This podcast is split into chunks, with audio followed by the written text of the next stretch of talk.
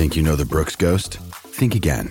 Introducing the all new, better than ever Ghost 16. Now with nitrogen infused cushioning for lightweight, supreme softness that feels good every step, every street, every single day. So go ahead, take your daily joyride in the all new nitrogen infused Ghost 16. It'll turn your everyday miles into everyday endorphins. Let's run there. Head to brooksrunning.com to learn more. Mother's Day is around the corner. Find the perfect gift for the mom in your life with a stunning piece of jewelry from Blue Nile. From timeless pearls to dazzling gemstones, Blue Nile has something she'll adore. Need it fast? Most items can ship overnight. Plus, enjoy guaranteed free shipping and returns. Don't miss our special Mother's Day deals. Save big on the season's most beautiful trends. For a limited time, get up to 50% off by going to Bluenile.com. That's Bluenile.com. Welcome to the Texas Sports Nation podcast. I'm Greg Rajan with the Houston Chronicle, joined today by Texas A&M beat writer and I guess he would be the College Station bureau chief, Brent Zwerneman. Brent, how are you today? Greg, I think that's the first time I've ever been referred to as a bureau chief. I just I, promoted you. Yeah, I, I do like the idea that I'm an old school bureau. There aren't many of those left, but I've been in this role for about 20 years now for Hearst. So I'm gonna I'm gonna keep it rolling as long as I can. All right, before we get started to the interesting topics, I I want to take time to congratulate you because you were recently named the Football Writers Association of America's Steve Ellis Beat Writer of the Year for 2021, the year you broke really a bombshell story about Texas and Oklahoma leaving the Big 12 for the SEC. For those who don't know, Steve, the late Steve Ellis covered Florida State for a long time for the Tallahassee Democrat. So congratulations, a well-deserved honor. And like I said on Twitter, the only thing you did wrong was when you tweeted out the link to that story when you were at SEC Media Days, you did not get video of the reaction in the media room. Yeah, Greg, I, I treat that award like it's one of those deals where if you do something long enough, eventually you, you know you might get an award for it. And yes, the the timing of all that was incredible. I, I, I hit send on that tweet that had this story attached, as we're supposed to do, you know, in terms of something like that, outside the Wynfrey Hotel because I couldn't get Wi-Fi inside. So I stepped outside into the parking lot of the Media Hotel at SEC Media Days, got on my uh, hotspot, hit send. I'm looking up at the hotel and, uh, you know, people thought it was some sort of timing where I was trying to time it when Jimbo Fisher was headed up to the podium. It wasn't that at all. It was just one of those kind of funny deals. I go back into the ballroom and you can see people are looking down at their phone and laptops as opposed to looking at Jimbo at that point, and I knew it was taking hold. But you're right. I should I should have taken out my phone at that point and started doing the the pan of the room. I will forgive you. You know, speaking of Jimbo, you're going to be in Tuscaloosa, Alabama on Saturday for a game that we had had circled on the calendar for months Texas A&M at Alabama. I'm guessing the Aggies Aggie fans haven't really had that game circled as of late, huh? Considering the way this season has turned, a 3 and 2 record. They just dropped out of the top 25 after a loss at Mississippi State. They were number 6 to start the season, then they lost to Appalachian State. Kind of a very uh very convoluted start to the season. So you've always got your uh, finger on the pulse of the fan base there. So, what is the mood in uh, Aggie circles heading into this game? Certainly, Alabama upheld its end of the bargain, and uh, the Aggies did not, starting in week two against Appalachian State, and that was evidence. It's something that that those of us have been around here for a while, kind of just observed this program, have have seen coming. This has been a really bad offense under Jimbo Fisher, and really the best year of offense under Jimbo was his first year when he still had Kevin Sumlin's players at that point and quarterback Kellen Mond, 2018. Those that was his only top 15 finish in total offense or in scoring, one of those. And it, right now they're outside the top 100. So there's a lot of, to answer your question, a lot of angst around Aggieland is the way to put it because people see where he's recruited so well and I think overall, he's a good head coach. He's a motivator and a guy who, who's really passionate about his job. He, he's become an awful play caller. And that's where they need to change. And that, that needs to be a change in the offseason for the Aggies if they truly can intend to use all these four and five stars, especially five stars, which A&M is not accustomed to having. to compete for its first SEC title after being in the league over a decade. So yeah, there's uh, a, a, lot of fans see that. I think maybe the only person in in Brazos County at this point, Greg, who, who does not realize that is is a guy with the initials of JF. Um. Well, JF, as we'll call him. will We're not talking ever, about Johnny Football either. Not talking about Johnny Football. Will Jimbo Fisher ever hire an offensive coordinator? Obviously, he gets to do whatever he wants there. He is really the master of all he surveys at Kyle Field. King Fisher. King, yeah. The Fisher King, the, the Fisher King for those of us who remember early 90s movies. But um, Yes, I think the uh, shine has worn off around here on that front to where when Jimbo was hired five years ago, he was giving free rein to do, hey, Jimbo, you're the man. You know, I'm speaking as A&M administrators, not speaking as myself there. Of hey, you can you can do what you want, just get it in position, do what you did at Florida State. In his fourth year at Florida State, he won a national title. Uh, it has not gone that way at A&M, and the money, the guys who pay the bills realize that as well. And I do believe in the offseason, Jimbo Fisher will hire an offensive coordinator, kind of one of these sharp minds, a Joe Brady type. I'm not saying him in particular, but one of those type of guys to to you know bring a, a dynamic offense on board at A&M and uh, and he can oversee the whole operation because Greg, there's to me, there's more things than ever that a head coach is responsible for in this era of NIL and transfer portals and and all of those things. I mean, you see what's going on at SMU now, where guys are going to sit out because uh, to preserve their year of eligibility after playing in only four games and so forth. You have all these other things to deal with. So Jimbo Fisher really doesn't need to be coming up with this scheme. I've joked around that, you know, saying, hey, okay, Jimbo, would you focus on the play calling and let somebody else oversee the whole operation? Because you can't do both. In, in other words, he'll he'll just be the OC and then someone else could be the de facto head coach because right now it's not working the way he's doing it. You know, he arrived with a reputation as a quarterback whisperer. He had three first round draft picks at Florida State. You look at guys like Christian Ponder, EJ Manuel, Jameis Winston. What's happened to this guy as far as his touch with quarterbacks? Because Aggies have kind of had a revolving door. Yes, Kellen Mond was there for three years with Fisher. Then we have this Haynes King saga where he went, he twice wins quarterback competitions, you know, consecutive years. Zach Calzada beats Alabama, then he's gone. I mean, Max Johnson comes in, he can't beat out King, and you watch Haynes King and you're like, really? Max Johnson couldn't beat out this guy? So what is up with like Jimbo and quarterbacks at Texas A&M?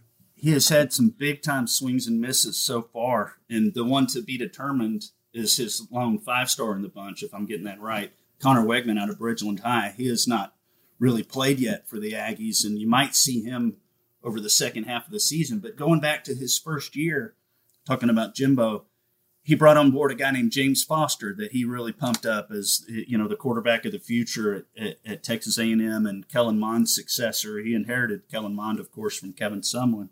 Well, James Foster didn't pan out, and then he he he signed Eli Stowers a couple years ago. Well, he had a shoulder injury. He is not. He's been more of a tight end, a factor at tight end than he has a quarterback for the Aggies.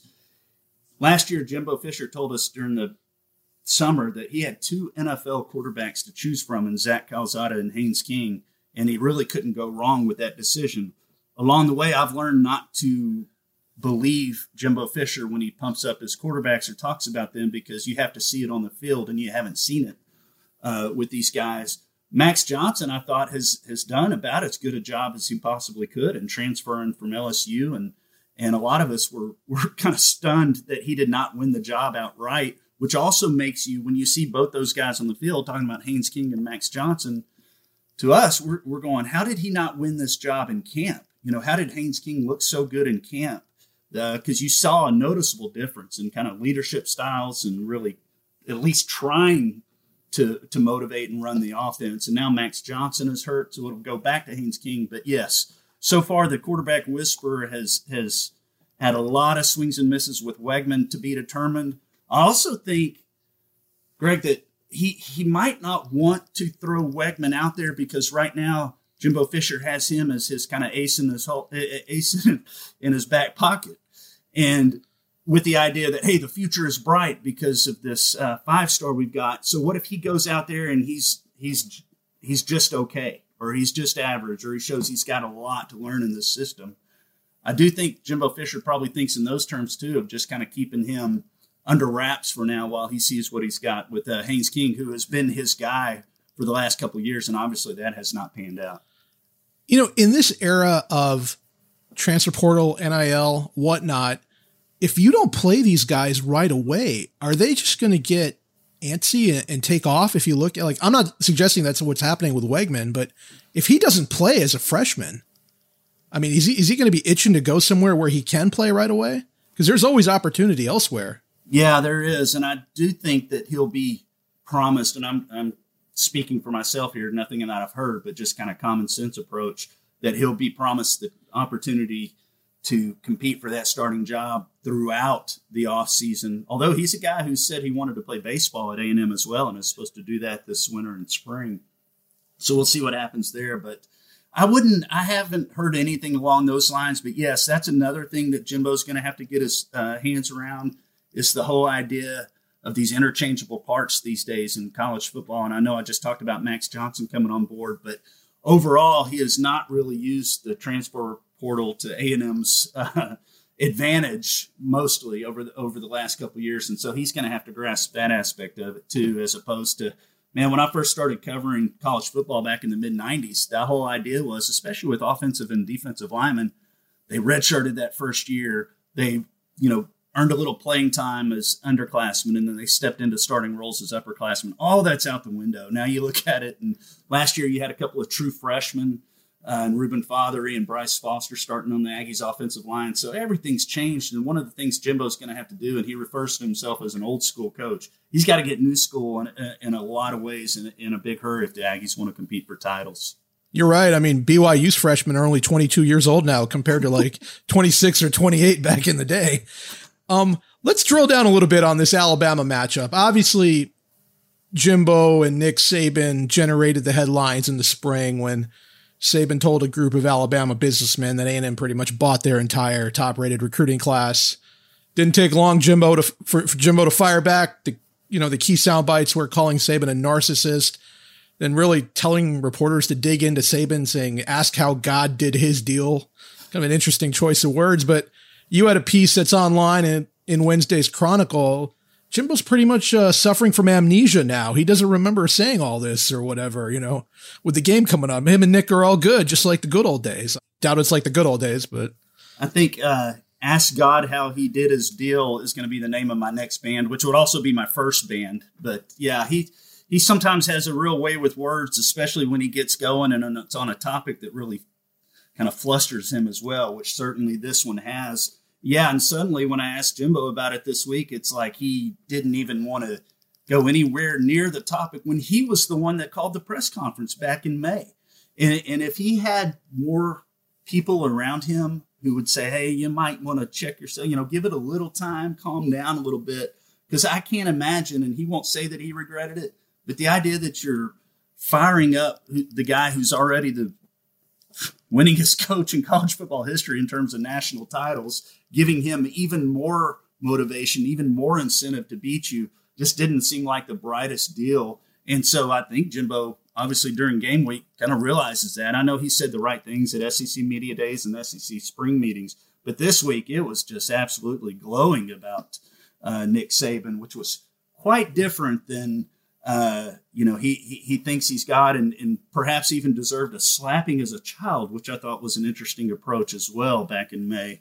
Uh, that that may, maybe somehow would have straightened out Nick Saban on on the road of life. What is the relationship between Jimbo and Saban? I I can imagine for an assistant coach working for Saban might not exactly be utopia. He's probably really a demanding boss. You know that standards are very high at Alabama, but if you do well, you'll be rewarded, as in you'll become a head coach. Like he's had so many assistants become head coaches, but I can imagine there's some kind of creative tension there behind the scenes. Greg, explain this to me. If you're sitting there telling reporters to dig into Saban's past because he didn't do things the right way, yet you spent five years on his staff, what does that say about you? Maybe he didn't think that one all the way through as well, because aren't you kind of implicating yourself in that situation? in terms of saying, "Hey, dig into his past. He, he, you know, he did it this way, and that's why he's had success." In terms of his relationship, I thought it was interesting a, a few years ago uh, when Saban won one of his titles at Alabama. One of the guys waiting outside the locker room to congratulate him was Jimbo Fisher, and I'm sitting there thinking, if he had all this anger and hatred toward him based on being, you know, one of his top assistants back at LSU, what is he doing waiting outside the locker room? So that that press conference, and I and I also say this: Nick Saban, I thought was wrong for what he said. I think it's been proven in the time since that A and M's class of 2022 was not indeed all bought. When you sign a kicker, I'm guessing the kicker was not bought in the class of 2022, and maybe the kicker pays you to take him. Yeah, yeah, exactly. Yeah, maybe paid one of the other guys on, on in the class. So, so that was an exaggeration on Saban's part. I thought they were both wrong essentially, in terms of what Nick Saban said about A&M buying. I think there were some sour grapes there because they weren't number one, and his his old buddy Jimbo Fisher was number one at A&M for the first time in history.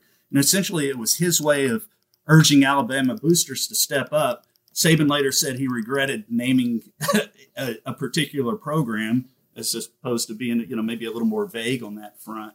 Uh, and then Fisher to call a press conference that next morning and sit up there and rail for 10 minutes and say all those kind of wild things. You know, they, they both didn't exactly look like uh, great human beings in the whole deal. You know, A&M's been in the SEC for a decade, but I'm not sure they have any really deep-seated rivalries with any other SEC teams. If you think about it, has will A&M be going into a hornet's nest on Saturday that they haven't seen since maybe their last visit to Texas or a Texas Tech? Yeah, I guess the closest thing because of those kind of colorful games and the multi overtime game was it seven or eight? I can't even remember anymore. LSU, yes, uh, seven, I believe, seven overtime game. Uh, that was the closest thing, you know, as I called it, the battle for the Sabine Canteen. And my whole idea there, Greg, was the loser of LSU versus A and M had to drink water from the Sabine River out of this canteen. I'm still trying to make all that happen but yes, there there has not been there will not be as hostile an environment as there will be on Saturday night, based on what Jimbo Fisher said about their beloved Nick Saban, uh, and and really just minimizing his career and his accomplishments, is essentially accusing him of cheating to get to that point. So yes, that is one kind of underrated aspect. I've addressed it some, and we'll address it later in the week about how this is going to be I mean, I'm I'm hearing anytime I post about Jimbo Fisher and Nick Saban on Twitter, it seems like I'm hearing from Alabama fans saying, "Get ready," because you know they are they are they are pumped up. And again, this game isn't living up what you started this with. It's not living up to its expectations in terms of Texas A&M now being unranked and three and two. But that's not going to diminish the uh, the hatred that hundred thousand fans are going to have for Jimbo Fisher and the Aggies on Saturday night as well obviously the odds makers don't think much of the Aggies' chances. They're like three touchdown underdogs. I I'm not going to go on a, out on a limb and predict the Aggies will win, but I think there is a very there might be a very interesting mitigating factor in this game, and I think it's Bill O'Brien, hmm. the Crimson Tide's offensive coordinator. Of course, Houston fans know him as a former Texans coach. He does some very weird things during games with play calling. If you remember last year when the Aggies won at Kyle Field, I think Alabama had first and goal at the three, and he threw three straight times when Brian Robinson was just ripping off chunks of yardage, and they had to settle for a field goal in a game they lost by three points. And there's footage of last week's game at, at Arkansas. You've got Saban yelling, you know, run the bleeping ball.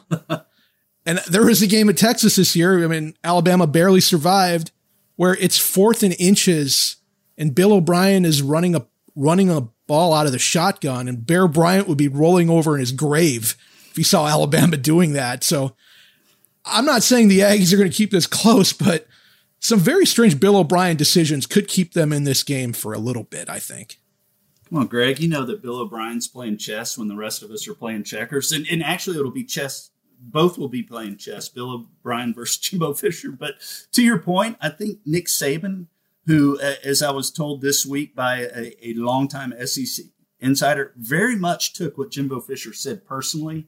And back in 2014, Nick Saban let off the gas against the Aggies, and Alabama still won at Bryant Denny Stadium 59 to 0.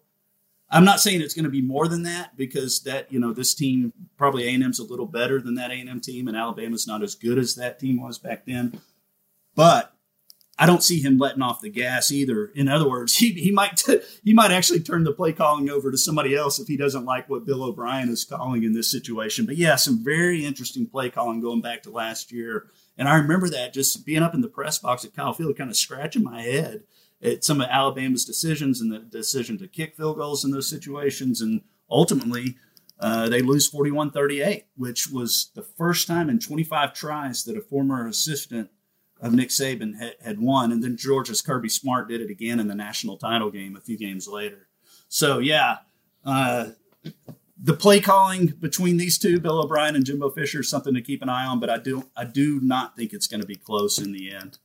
In terms, last thing I want to bring, I'm sorry, last thing I want to bring up with you, mm-hmm. Jimbo Fisher and Kevin Sumlin both have the same record after 53 games at Texas A&M, 37 and 16 when the Aggies handed Jimbo Fisher that contract, you know, five years ago or whatever it was, do you think any of their fans would have expected these kind of results, like at a Sumlin esque level? Not at all, and especially after Sumlin esque level. The name of my other band after uh, God and His deal.